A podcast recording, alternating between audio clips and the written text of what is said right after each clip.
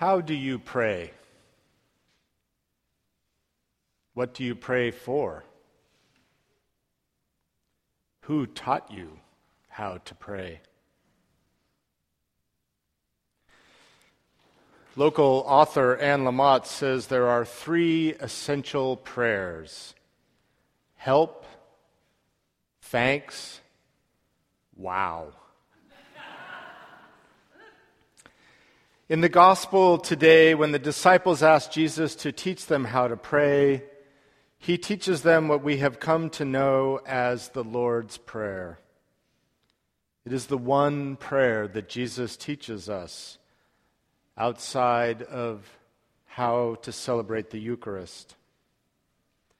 The longer version from the Gospel of Matthew is the Lord's Prayer that most of us know. It is the one prayer that all Christians use.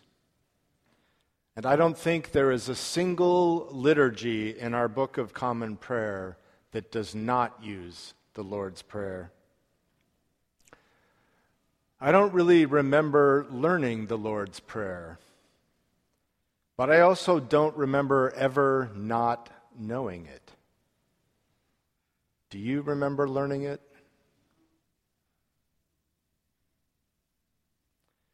The Lord's Prayer lives deep within our souls, especially if we grew up hearing it and saying it.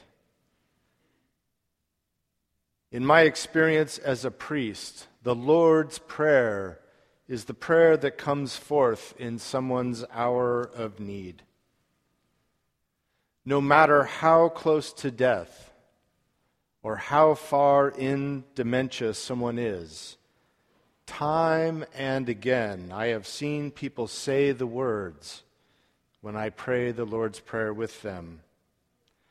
Even people who have become nonverbal start moving their lips at the sound of the Lord's Prayer. It is something sacred to behold. I'm a big fan of expanding our liturgical language and expanding the language we use for God.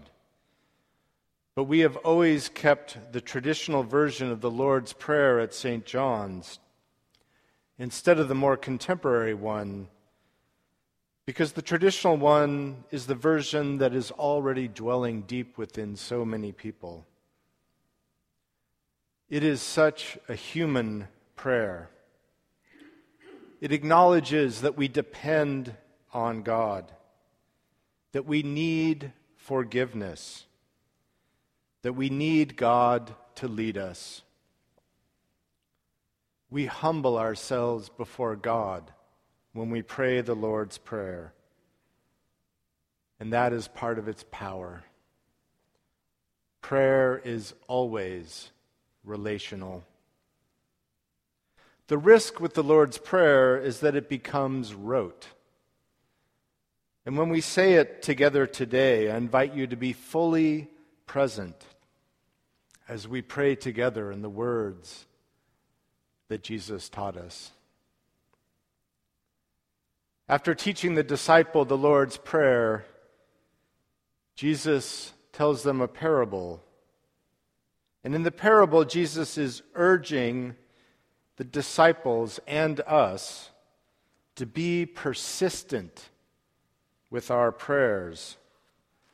Some translations use the word shameless instead of persistent. Like a child that will not stop asking for something, hoping we'll finally give in. We need to keep putting our prayers before God. Do not give up on God if your prayer is not answered right away. God does not give up on you, ever. Jesus stresses the need to ask, search, knock. We must persist in prayer not so much to get God to get out of bed and give us the loaves of bread, to use the image from the parable but rather so we eventually see how God is answering our prayer, so that we will see what is behind the door when it is opened. God always answers our prayers, but we don't always see how. The book Children's Letters to God includes this gem Dear God, thank you for the little brother, but what I asked for was a puppy.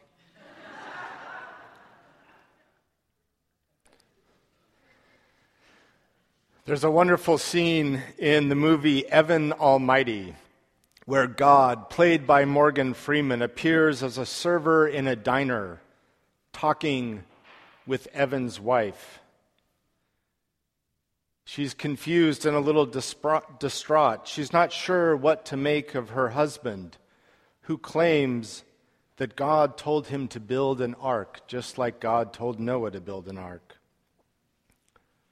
And God says to her, If someone prays for patience, do you think God gives them patience? Or does God give them an opportunity to be patient? If someone prays for courage, does God give them courage or an opportunity to be courageous? If someone prays for their family to be closer, does God zap them with fuzzy, warm feelings or give them an opportunity to love each other? We persist in prayer so we can see the opportunity to have our prayer fulfilled. The story is told of a very religious man,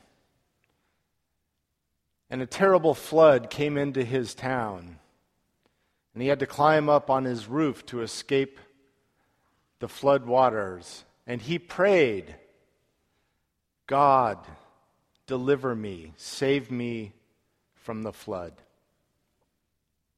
And a neighbor comes by in a canoe and says, The waters are rising, get in, and we'll paddle to safety. And he says, No, I have prayed to God. God will save me. The police come by in a boat and say, The water's rising, get in. No, I have prayed to God. God will save me. And as the waters near the top of the roof, a rescue helicopter comes and lets down a ladder, and they shout, Climb onto the ladder, and we will fly you to safety. No, I have prayed to God. God will save me. Well, of course, the waters keep rising, and the man drowns. And in heaven, he goes before God and says, God, I prayed to you. I trusted you. Why didn't you save me?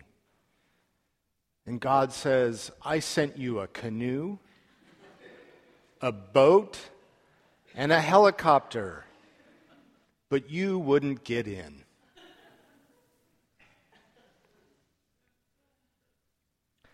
Look for the opportunity for your prayers to be fulfilled. Look for how God is fulfilling your prayers. God always gives us the bread we need, not always the bread we're asking for. This is true with healing prayers. I tell people that God's will is always for healing, but sometimes the healing we get isn't the healing for which we prayed. Sometimes love is more healing than longevity. And God's time frame is eternal. Keep praying. Persist.